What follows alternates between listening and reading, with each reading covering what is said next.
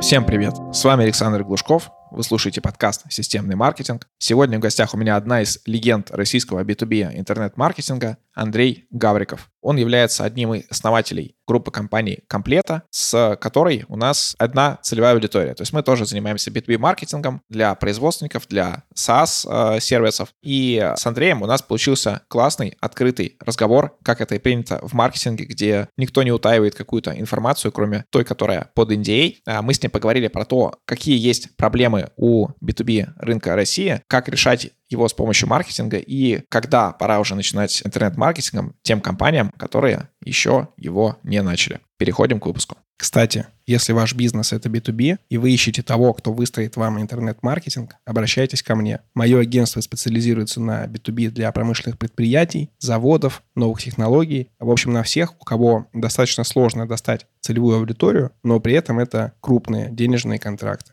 Ссылка на агентство в описании. Так, Андрей, привет. А для тех, кто тебя не знает, представься, расскажи, кто ты такой есть и чем ты известен. Да, Александр, привет. Привет, уважаемые зрители и слушатели. А, меня зовут Андрей Гавриков. Я один из основателей маркетинговой группы «Комплета». А, это агентство digital-маркетинга, который начиналось как SEO-контора, потом стал агентством digital-маркетинга, сейчас это полнофункциональная компания, которая помогает оцифровать весь путь продаж э, для компаний с B2B. Основной клиентский портфель у нас где-то процентов 8 это B2B-шные компании, компании, которые вот классические B2B, которые торгуют бизнес для бизнеса, и компании, которые B2B2C. То есть производители, которые торгуют через дилеров, партнеров, дистрибьюцию. Мы в России первые, кто сделали систему по отслеживанию, повышения продаж для этих ребят. Я уже успешно 6 лет как из агентства агентство операционно отстрелился, то есть я являюсь одним из совладельцев, отвечаю там местами где-то тоже за стратегию, идеологию, вот этот евангелизм, громкое слово. вот второй бизнес – это онлайн-академия маркетинга МАЭТ. Мы партнеры Нидерландского института маркетинга, несмотря ни на что происходящее сейчас в мире. 10 лет в этом году, как готовим кадры для нашего рынка, специалистов по маркетингу всех профилей и мастей. Параллельно я последние два года затянули меня в менторинг, в наставничество владельцы других агентств и компаний, которые сказали, давай, Гавриков, передавай свой опыт. А, автор автор двух книг-бестселлеров, э, путешественник. На данный момент вот записи посетил 66 стран. И нумизмат, у которого в коллекции уже почти 10 тысяч уникальных монет. Но это вкратце, если так вот про меня.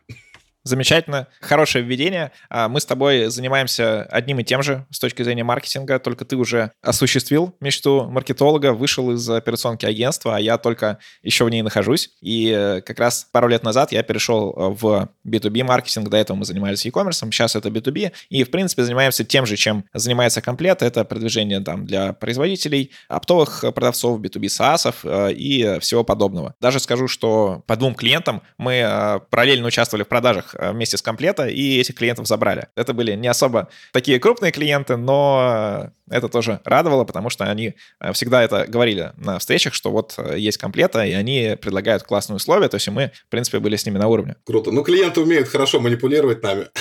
Агентствами я имею в виду. Да-да-да. Соответственно, мы сегодня с тобой будем как раз говорить про маркетинг для нашей целевой аудитории. Наша с тобой тема. Начнем с тобой и определимся. Вот есть, например, производитель, тот, который B2B2C. Сейчас идет импортозамещение. Сейчас э, недоступно большое количество продукции, которая приходила э, с Запада, и, по идее, это золотое время для таких э, компаний, но при этом я вижу, что очень большого количества таких клиентов, у них все как раньше. То есть есть какой-то такой непонятный сайт, непонятно про что, отсутствует какой-то лидогенерация, отсутствует брендовая история, то есть иногда это и есть какой-то контент, но обычно это такое вот наплевательское отношение к интернет-маркетингу, и, может быть, в голове у них сидит, что это не их основной источник продаж. Считаешь ли ты, что это так, или это уже рынок ушел далеко вперед? Ну, смотри, тут даже у тебя в одном вопросе несколько э, слоев такие. Ну, во-первых, традиционные B2B-шники, вот такие классические производители, это очень инертные ребята, в принципе. Я могу сказать так, что вспоминая, ну, типа, 10 лет назад, даже больше, когда мы активно начали качать в сторону B2B, тогда я полностью тоже поменяли свое позиционирование, профиль клиентов. Тогда таких клиентов было там 90, наверное, процентов на рынке. Сейчас, э,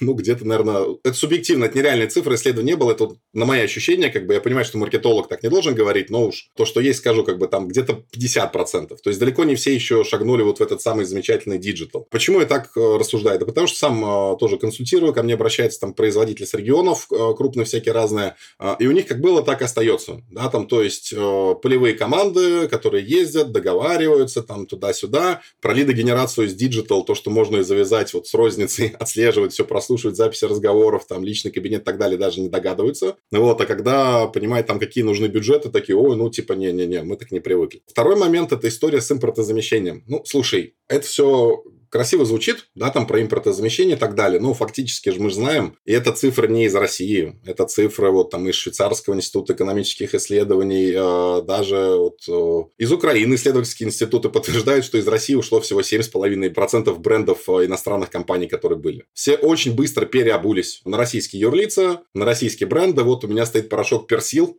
привезли сейчас, как всегда, оптом я закупаюсь там на пару месяцев вперед. Э, ну, теперь Персил написано не на английском, а на русском языке. Вот такое вот импортозамещение произошло. Поэтому могу сказать так, что по нашим клиентам и те компании, которые я консалтил, очень круто прострелили в том году ребята, которые занимались, ну, скажем, не буду палить конкретную тему, что-то около возле электрокомпонентов, да, там, потому что там попала часть под санкции, ну, потому что понятно, где могут использоваться эти электрокомпоненты, и вот ребята Запада очень сильно за это заволновались. Вот тех компаний прям стрянуло все замечательно, они даже никаким маркетингом и не занимались. То есть мне сказали, вот там на момент марта месяца прошлого года у нас стоит очередь на подписание договоров, то есть не на отгрузку, только на подписание договоров до конца августа. Какой нафиг ему маркетинг, ты же сам понимаешь.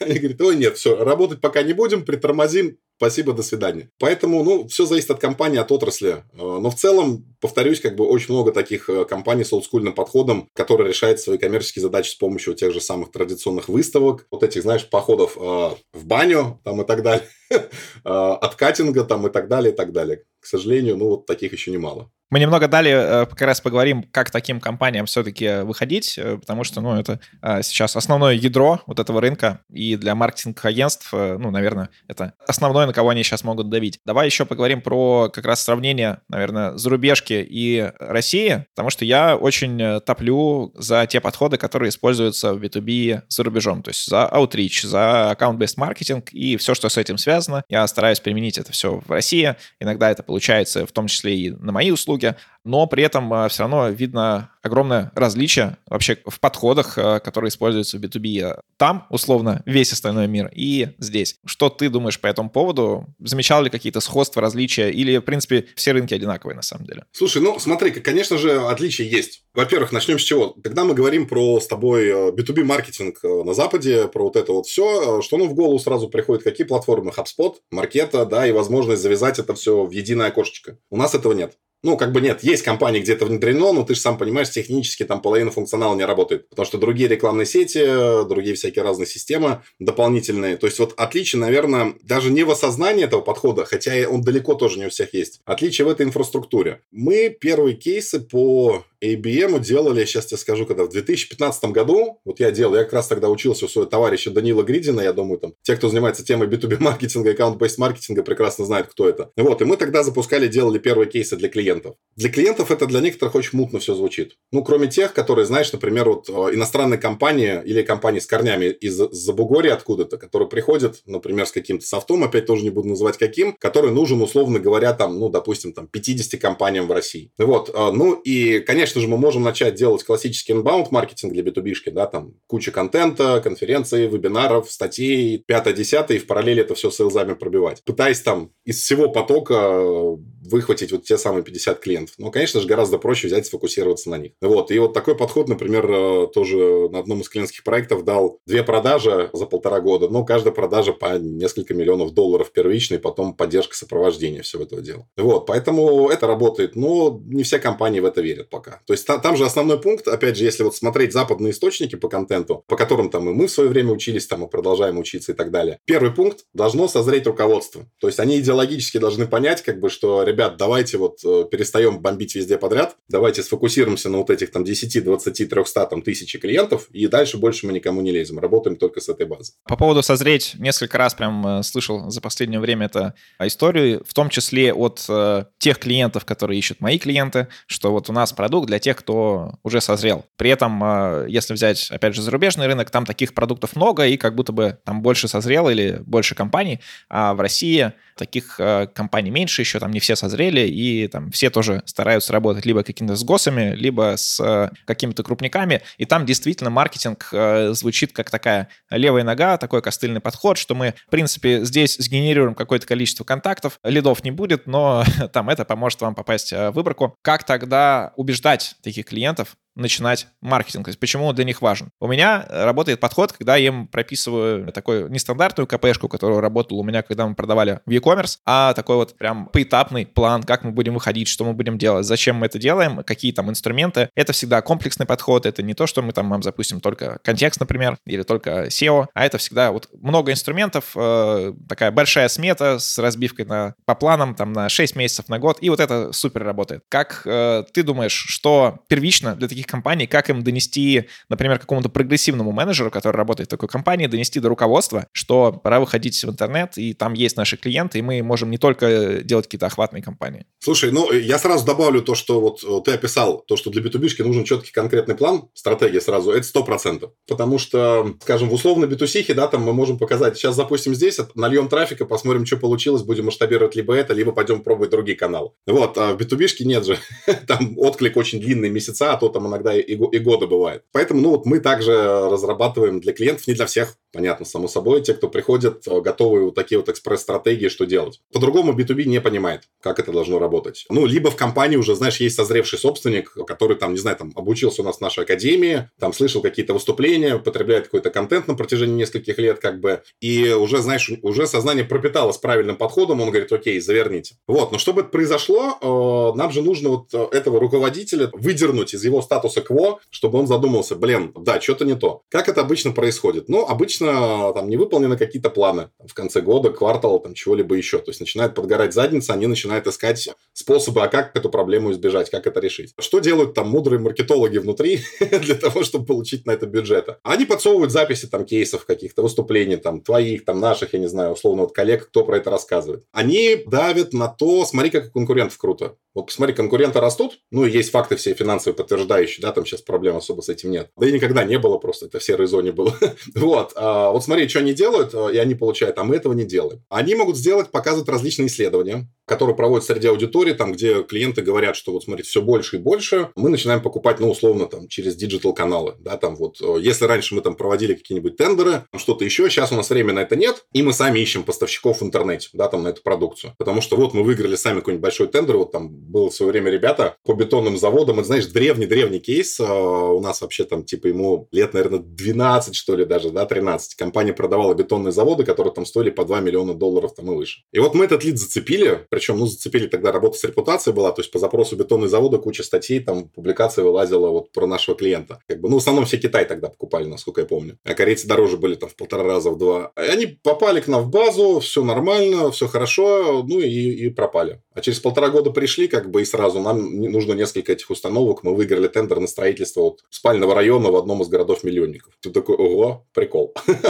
И когда другие смотрят и говорят, ого, а вот эти ребята, у них это сработало, да, то есть у нас много клиентов потом пришло после этого кейса тоже, которые сказали такие, блин, а мы также хотим. То есть мы тоже продаем дорогое сложное оборудование, мы хотим так же. Вот, ну и еще как бы это такая, знаешь, уже манипуляция классическая человеческая, когда ты показываешь собственнику, что собственник там другой компании какой-то, ну, более успешный в чем-то, более обеспеченный, там, я не знаю, больше времени с детьми проводит, там что-то еще. Ну, я не знаю, то есть такие простые человеческие ценности, что, слушай, там, ты там, Петрович, словно, вот вы с утра до вечера там фигачите-фигачите, вон, а он тот, смотри, смотрите, все время там на Мальдивах отдыхает. А как бы, а все почему? А он смотрите, сколько они там сайтов сделали, там, систему отслеживания там дилеров, партнеров там и так далее. С одной стороны, мы должны показывать какую-то разницу на бизнес-инструментах и возможности. С другой стороны, тоже на человеческом уровне. Потому что вот я уже сколько работаю с предпринимателями тоже как наставник, на определенном этапе развития это только ограничения в голове у собственника. Только они. То есть э, никакие уже бизнес-инструменты не работают, надо работать с головой. Ну, это я и по себе лично знаю тоже, и по опыту многих своих коллег. Супер, а давай поговорим уже про, наверное, даже не бизнес-инструменты, а именно маркетинг-инструменты. Э, спалим, что работает для тех компаний, кто вообще еще не выходил э, на рынок. И, кстати, разобьем еще одну такую у них в голове историю про вот эту конкуренцию, там, что конкуренты спалят, что ты делаешь, у них это всегда очень прям такая сильная. Это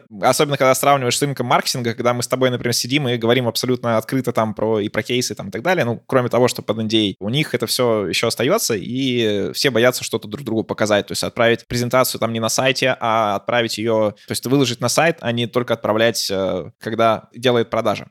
Ну да, или прайс-листы спрятать все срочно прямо, как будто бы конкуренты не могут через своих партнеров, дилеров тоже получить эти прайсы. Да, цен на сайте, естественно, нету, никаких там ни от, ни до, ни калькуляторов, ничего. И, соответственно, все это такая вот скрытая какая-то история. Как э, в таких условиях, когда собственник, он пускай вроде как и созревает, то есть его уже там со всех сторон пушит, что вот надо, надо выходить в интернет, ему не хочется с чего начинать. То есть, опять же, если взять мои продажи, я обычно вот в этом плане расписываю, вот как мы мягко заходим в это все. То есть мы не делаем все сразу, не делаем каких-то там навороченных историй, не сливаем бюджета, а мы делаем через маленькие инструменты с определенной э, задачей каждого. Расскажи, э, с чего начинать, какие инструменты в начале? У нас нет универсального такого подхода для всех, да, там условно говоря, что там начинаем обязательно там вот с таргетированной рекламы, условно. Вот, то есть у нас э, всегда есть подход по разработке той самой стратегии. В чем как бы ситуация у нас комплета, да, там в том, что как когда к нам приходит бизнес, там, ну, в процентов, наверное, 70 случаев точно, чуть меньше, может, чуть больше, опять же, такие цифры надо посчитать, э, конкретику, э, но мы уже понимаем, как конкретно этот бизнес развивать. Ну, уже за 15 лет у нас столько кейсов, столько этого опыта, что, ну, реально есть готовые какие-то рецепты. И для такого бизнеса мы просто должны сверить, знаешь, приборы по цифрам. То есть вот та самая экспресс-стратегия аудита конкурентов. Мы смотрим, что сейчас конкретно в этой отрасли происходит, потому что, ну, мы не берем прямо клиентов с одной отрасли. Прямых конкурентов мы не берем. Какой-то перерыв, да, там после после того, что мы поработали, должен все-таки там пройти зачастую. Вот, мы смотрим, какие актуальные цифры, какое актуальное состояние на этом рынке, что работает, что не работает. Э, можем даже пообщаться с коллегами, с маркетологами, которые в этих компаниях в других отраслях работают. У нас это тоже один из таких, знаешь, неплохих каналов э, получения информации. Мы обмениваемся, мы от себя опыт даем, нам от себя, само собой. И вырабатываем какой-то план работы. Знаешь, классическая есть история от клиентов, что типа покажите нам какой-то маленький результат, а потом посмотрим, что будет. Иногда это может быть. Вот иногда это действительно может сработать. Это может сработать, вот знаешь, знаешь, там с такой классической B2B-шкой, не B2B2C, а вот там компания продает какое-то оборудование условно. Вот, ну, то есть здесь, да, не вопрос. Здесь мы можем сделать там тот же, условно говоря, лендос, выгрузить какую-нибудь базу их CRM-системки, пропарсить, там, найти легальные источники еще баз потенциальных клиентов. Повторюсь, легальные, это важный момент, да.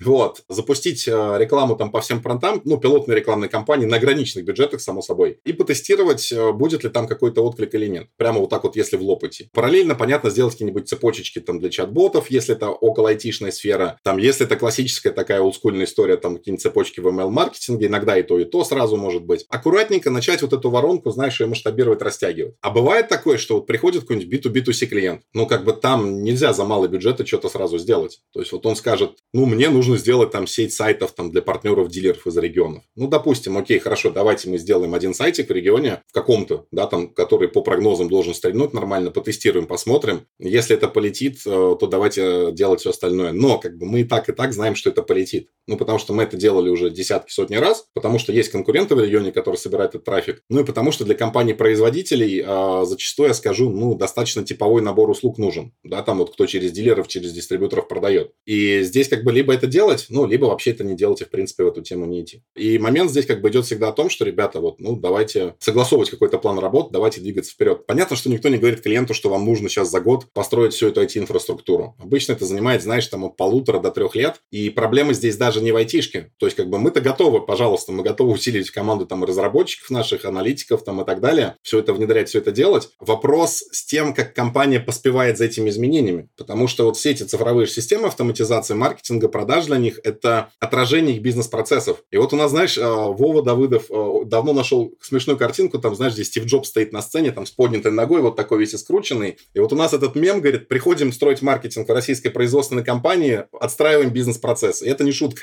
То есть это не шутка, потому что основная сложность это с работой с людьми внутри. Да, то есть вот когда у нас есть поддержка от руководителей собственников, и они тоже пушат внутри, мы в параллели идем, тогда это все работает супер. Но у нас есть также немало примеров. Не скажу, что их там прямо много, но вот прямо там сразу 4-5 компаний достаточно крупных на слуху у меня вспоминаются, где они с этим не сдюжили. Ну, то есть как бы руководство просто как бы, ну, чисто не справилось как менеджер управленца внутри для того, чтобы эти процессы оттянуть. Да, и здесь Здесь обычно хорошо помогает маркетолог, который находится внутри компании, не на стороне агентства. Я видел у тебя в телеграм-канале, кстати, подписывайтесь на телеграм-канал Гавриков говорит, Андрей, ну и на мой тоже, про э, то, что вы давно уже приняли не работать э, с компаниями, если там нет внутри маркетолога. Я сейчас тоже до этого дохожу, возможно, чтобы быстрее мне до этого дойти, мне нужно было прийти к тебе на менторинг и просто получить эту информацию уже в готовом формате, вот, но в любом случае я тоже к этому пришел, что без маркетолога в штате ты такой подрядчик, который встречает огромное количество сопротивления, нежелания вообще работать, и то есть, ну, как будто вот из-под палки их заставляют с тобой работать. Расскажи вот, что еще маркетолог, чем он еще может помочь на стороне клиента, и нужно ли на него при этом маленьком бюджете на маркетинг, который обычно боятся тоже выделять в самом начале,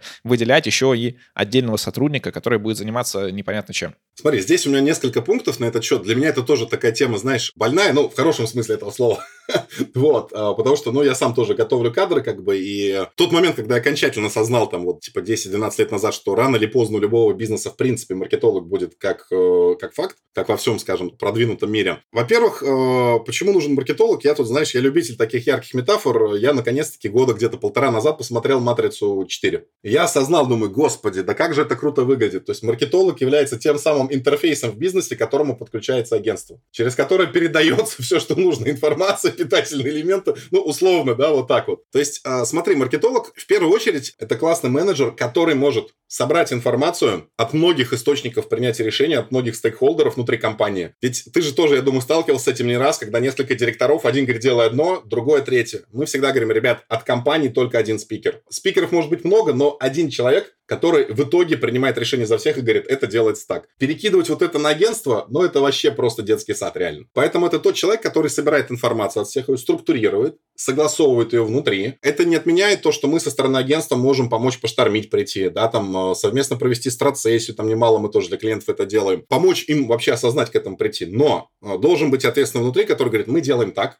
все, мы идем таким путем. То есть это человек, который помогает нам достать всю нужную информацию, цифры, аналитику. Это человек, который заводит нас там в отделы продаж, в отделы там продакшена, ну там производство, все там логистику, там, ну где что это есть. То есть он для нас является проводником в этот бизнес, через который мы быстрее и более полно можем понять, э, как устроена эта компания. Ну давай уж будем откровенны, как бы никогда в жизни ни одно агентство, там, ни ваше, ни наше, там, не знаю, ни там какой-нибудь Агиловый там э, и так далее, они не будут понимать все равно бизнес клиента так глубоко, как это понимает человек, который работает там с утра до вечера. Мы в свое время делали попытки, э, и периодически, ну, как периодически тоже это у нас э, происходит, э, мы отправляли там, например, менеджера проекта там или часть команды поработать клиенту из его офиса, да, там, или вот, например, там на производство клиента куда-нибудь в регион летят ребята, там тоже летит сразу команда, приезжает, смотрит, несколько дней оттуда поработали, посмотрели. Это крутое погружение, это понимание тоже компании, более полноценностей, но все равно нужен вот этот человек внутри, который постоянно постоянно, ежедневно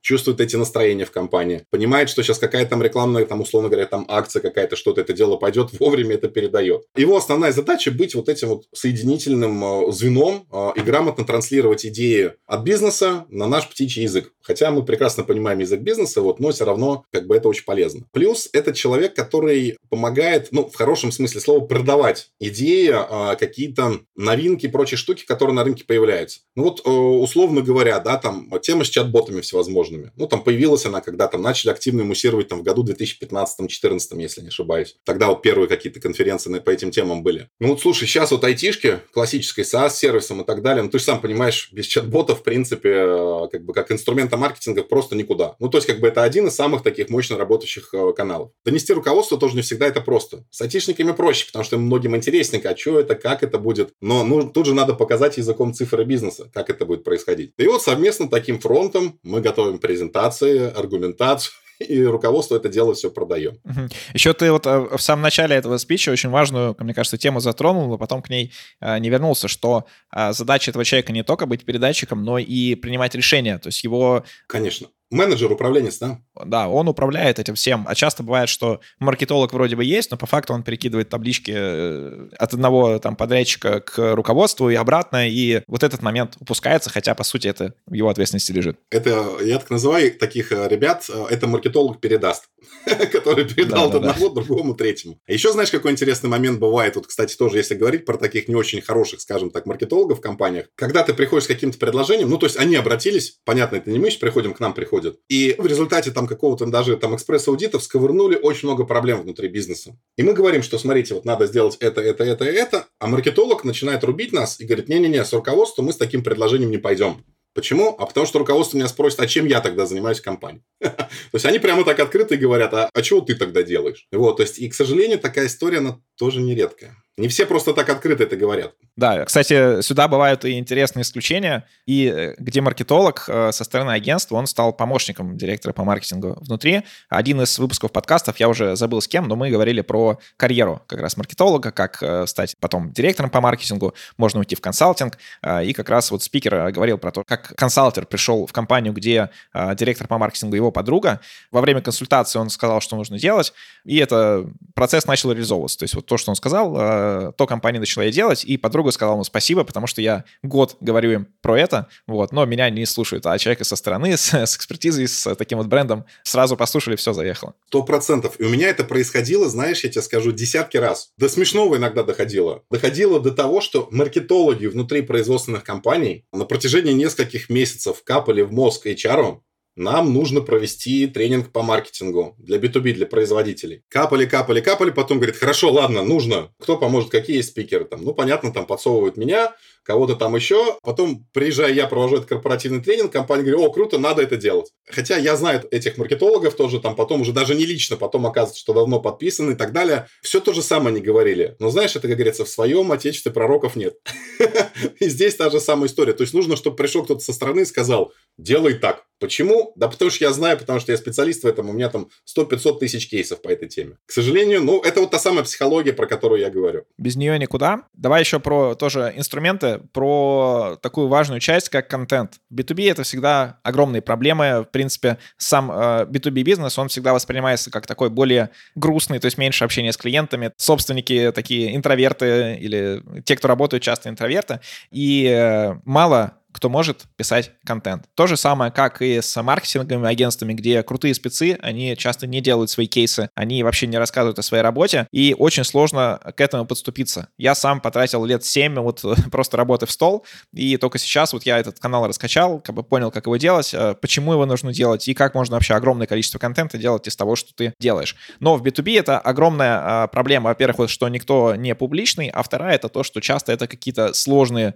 системы, условно, если производство производства, то это там какой-нибудь главный инженер, который далек тоже от создания контента, он такой технарь, и ему не хочется быть э, копирайтером. Какие рабочие способы потому как э, начать делать классный контент, который будет не просто такой на отвали, а что-то вот э, классное, хорошее и э, продающее. Смотри, я начну с того, что нужно получить вообще правильный посыл и правильную динамику для того, чтобы это делать. Как у нас это в агентстве в свое время было? В 2011 году Вова Давыдов, мой партнер, один из основателей тоже комплета из нас трех, я, Вова и Миша, он пошел к Мише Таковинину который тогда еще неизвестен был AMA CRM, никакого AMA CRM тогда не было, или только, может, появлялось, я не знаю. Но была компания Кусофт, она сейчас есть, там генеральный директор Виталий Чесноков.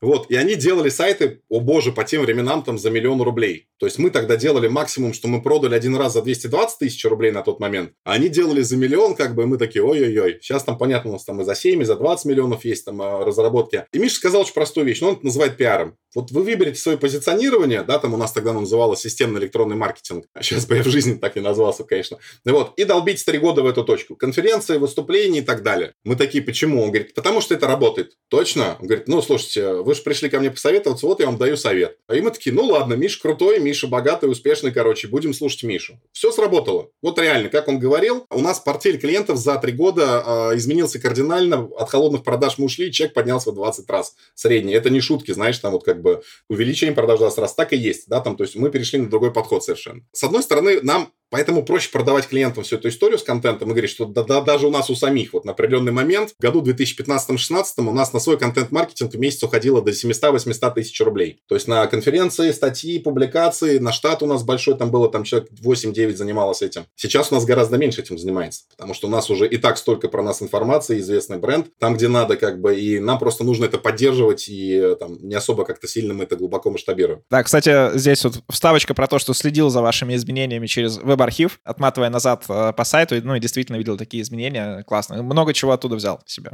Ну, супер, да, это тоже фишка. Я про конкурентный анализ всегда говорю, ретроспективный анализ через веб-архив делайте. Что с этим нужно делать? Да, там, как с этот контент-маркетинг внедрять? Без него никуда. То есть, как бы контент-маркетинг – это ну, фундамент в этом подходе а, inbound маркетинга. В B2B штука три подхода, да, то есть это outbound, это классические холодные продажи, заливка там тупой рекламы в лоб, попытки выцепить клиента.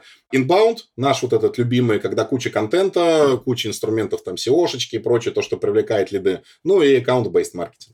что-то среднее между этим всем сфокусировано на клиентах. Так вот, inbound маркетинг – это самая красота. Когда к тебе приходят клиенты, они прогреты, готовые, они просто говорят, дайте реквизиты. Ну, мы, конечно, знаем, что так не надо делать реквизит сразу, давать все равно нужно пробрифовать клиента, понять, какие у него ожидания. Вот, но здесь какая сложность? Вот с этими инженерами, да, если говорить там про получение контента. Людей, которые хотят писать и готовить контент, их крайне мало. Поэтому здесь должен быть выстроен такой безболезненный процесс, но чтобы в него люди включились, а, им нужно объяснить на уровне идеологии, почему им это важно. И вот здесь, ты понимаешь, здесь идет куча переплетений всего. То есть вот если в компании люди получают деньги просто за то, что они приходят на работу, они не привязаны к финансовому результату в компании, ну, тебе сложно им объяснить, что им нужно сделать что-то дополнительно, пусть и за дополнительную оплату. Да, то есть здесь должна быть привязка такая. Ребята, вот смотрите, вот в этом квартале вы могли заработать там, не знаю, там на 100 тысяч рублей каждый больше. Но мы не заработали. Почему? Потому что вот отделе продаж э, не добрали клиентов. Почему они не добрали клиентов? Потому что мы не смогли провести там вебинар какой-нибудь, мы не смогли сделать конференцию, мы так и не сделали лид-магнит, который вас просили сделать там и так далее, и так далее. Мы должны показывать с одной стороны, что, ребят, смотрите, вот эти работы, это не просто графомания какая-то. Это привязка к денежкам. С другой стороны, заставлять инженера там условного, да, там программиста, кого-то еще писать статью, кейс какой-то, ну, это бред, как бы, да, то есть, если он сам этого не хочет. Я сам люблю писать тоже контент, но иногда времени нет, и я даже в таком формате пишу. То есть, мы собрались, поняли, под какую целевую аудиторию, какой посыл, какой контент нужен. Главред послушал, пришел там через день со структурой статьи, там, 10 блоков, условно говоря.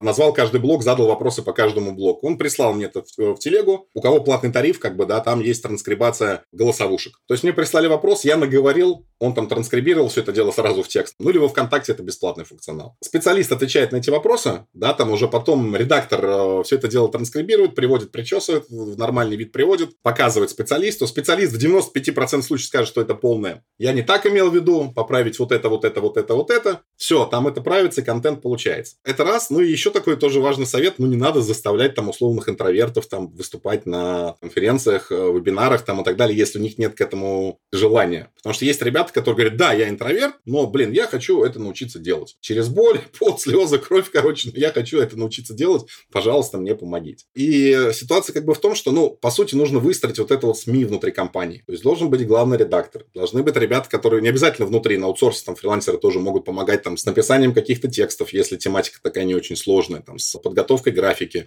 видео, с организацией ивентов там и так далее. Свое маленькое медиа обязательно должно быть. Ну, по-другому в B2B эта тема не летит. Да, и еще желательно, чтобы копирайтер, он а, был максимально привязан к этой компании, это не с бирж. У меня похоже на схему, которую вы используете, у меня больше идет про подбор изначально это либо автора, либо редактора, то есть там есть такая воронка маркетинга, в среднем там один-два человека из ста э, откликнувшихся подходят, я их э, завожу к клиенту, и в дальнейшем уже клиент организовывает сам внутри встречу там автора с э, главным инженером, условно, и там за час какими-то раскрывающими вопросами вытаскивает из него вот информацию про тему, которую мы пишем. Здесь, кстати, вот опять же, недавно был в выпуске, мы обсуждали, что во время каздевов классно работает метод спин-продаж, хотя как метод продаж он плохо работает, но вот для вытаскивания вот этих проблем он работает классно. Здесь, кстати, тоже будет работать, надо об этом подумать, про внедрение. Ну да. У нас, смотри, какая история. А, так как у нас у самих есть такая услуга, как создание контента и всего этого дела, понятно, мы стараемся, ну, по максимуму это делать все у себя внутри. То есть, не, мы также привлекаем вот этих специалистов снаружи, но они работают с клиентами через нас. Но в практике у нас было несколько раз, а, когда тема с контентом, она всегда болезненна для клиентов многих, особенно у специалистов а, всяких разных узких отраслях. И мы все время должны были подготовить очень много контента для компании, которая занимается геодезией, межеванием, вот это вот все. Это, знаешь, вот эти мужики на улице, которые стоят, такие штуки смотрят, там что-то мерят. До сих пор не знаю, что там они мерят. Вот, ну ладно.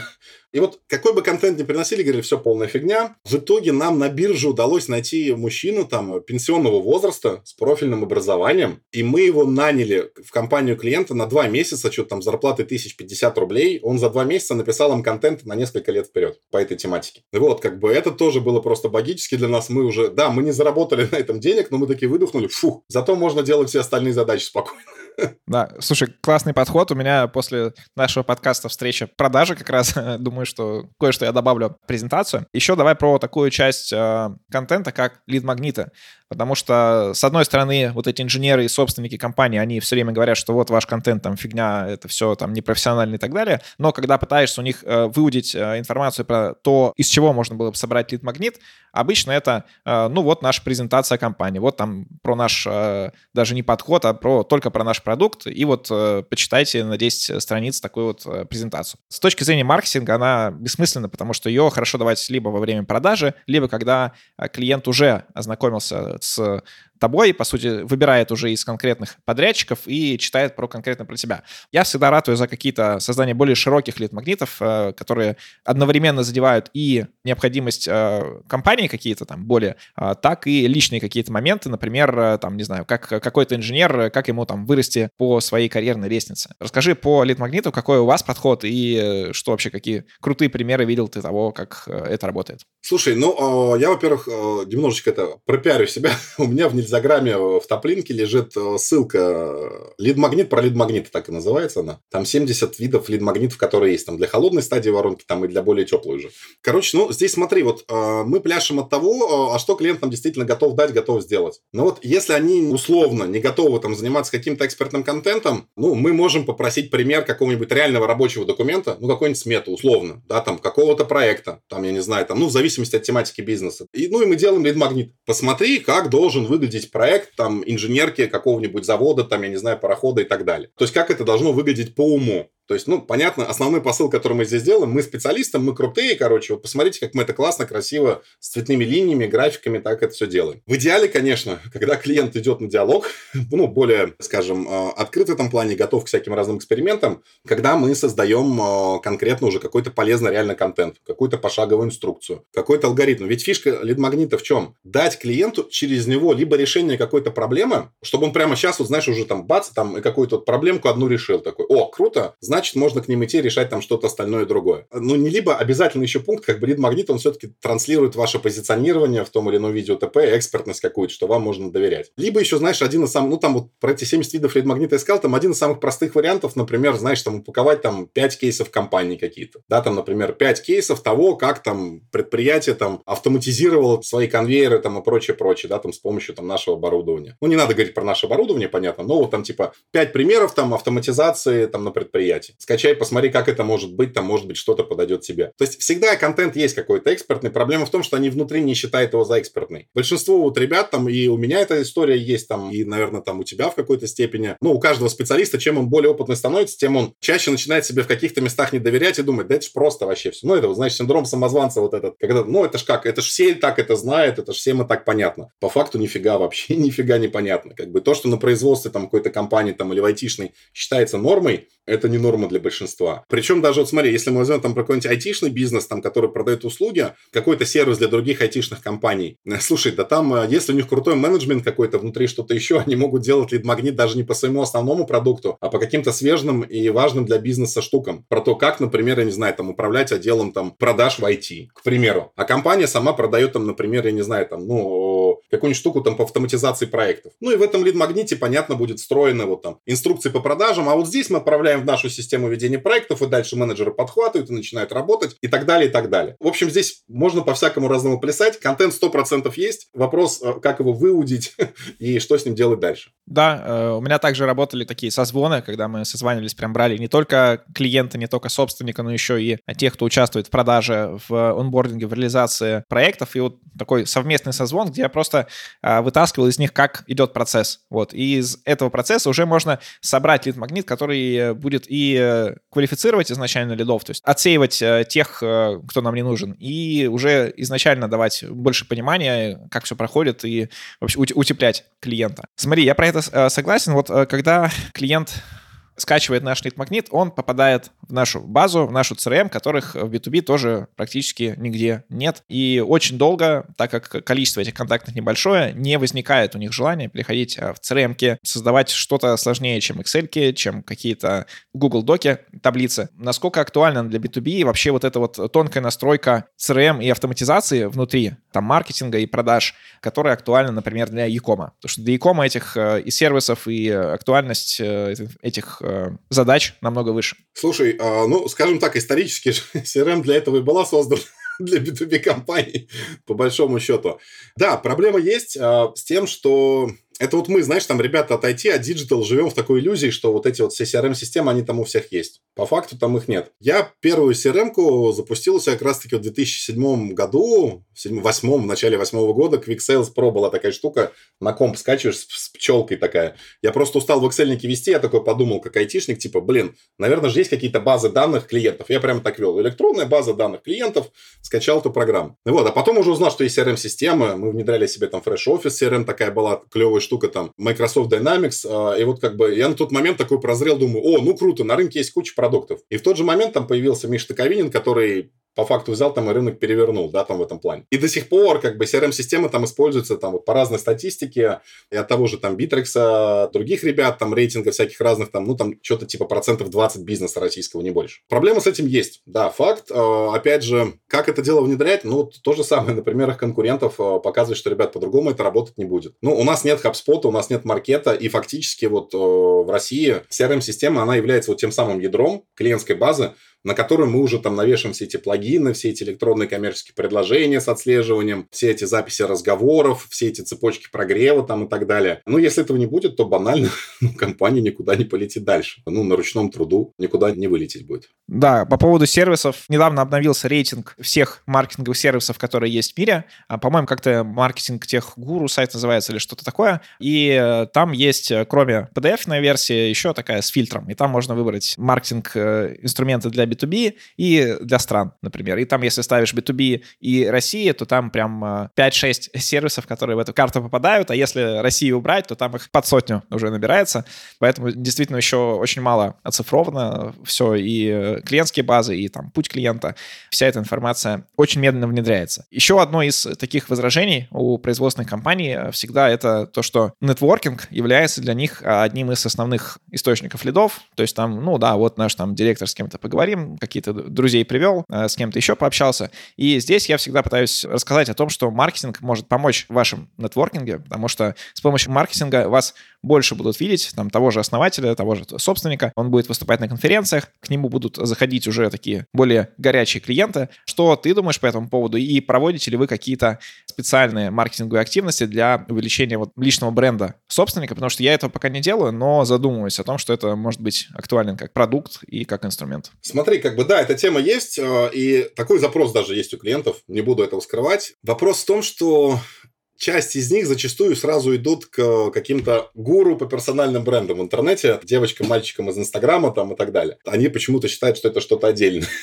Вот, а, такой запрос есть. И смотри, ну, если вообще говорить к первичной штуке, не к личному бренду, а к поддержке уже текущей коммуникации, да, конечно, это важно, да, то есть, говорит, ребят, смотрите про то, чтобы все это сделать. Отправить клиенту коммерческое предложение открыл нового, посмотрел, не посмотрел, вы же не знаете. Он вам может там наврать потом, что он его посмотрел, его не понравилось. По факту он его не открывал. Отправить вовремя это коммерческое предложение, не профокапить встречу и прочие-прочие моменты. То есть даже чисто менеджерские, поддерживающие штуки всевозможные, как бы, да, то есть без этого, ну, эффективность в любом случае теряется. То есть это нужно делать, это нужно исполнять. История про то, что вот там личные продажи, с чем я сталкиваюсь это говорит э, поколение более зрелое, скажем, нежели мы. Но вот я с чем сталкиваюсь сейчас, что вот те компании, которые были основаны в начале, середине, там, конце 90-х, там, начале нулевых, собственники бизнеса, которые, ну, тогда, условно говоря, были наши ровесники, они уходят там, ну, прости господи, там, на, на покой, на пенсию, там, кто куда, и приходят их дети, которым там уже за 30, там, под 40, там, и так далее, и у них уже нормальный бизнесовый взгляд на все эти вещи, у них нормальное понимание. Я не раз э, тоже наблюдал, как э, прямо, ну, знаешь,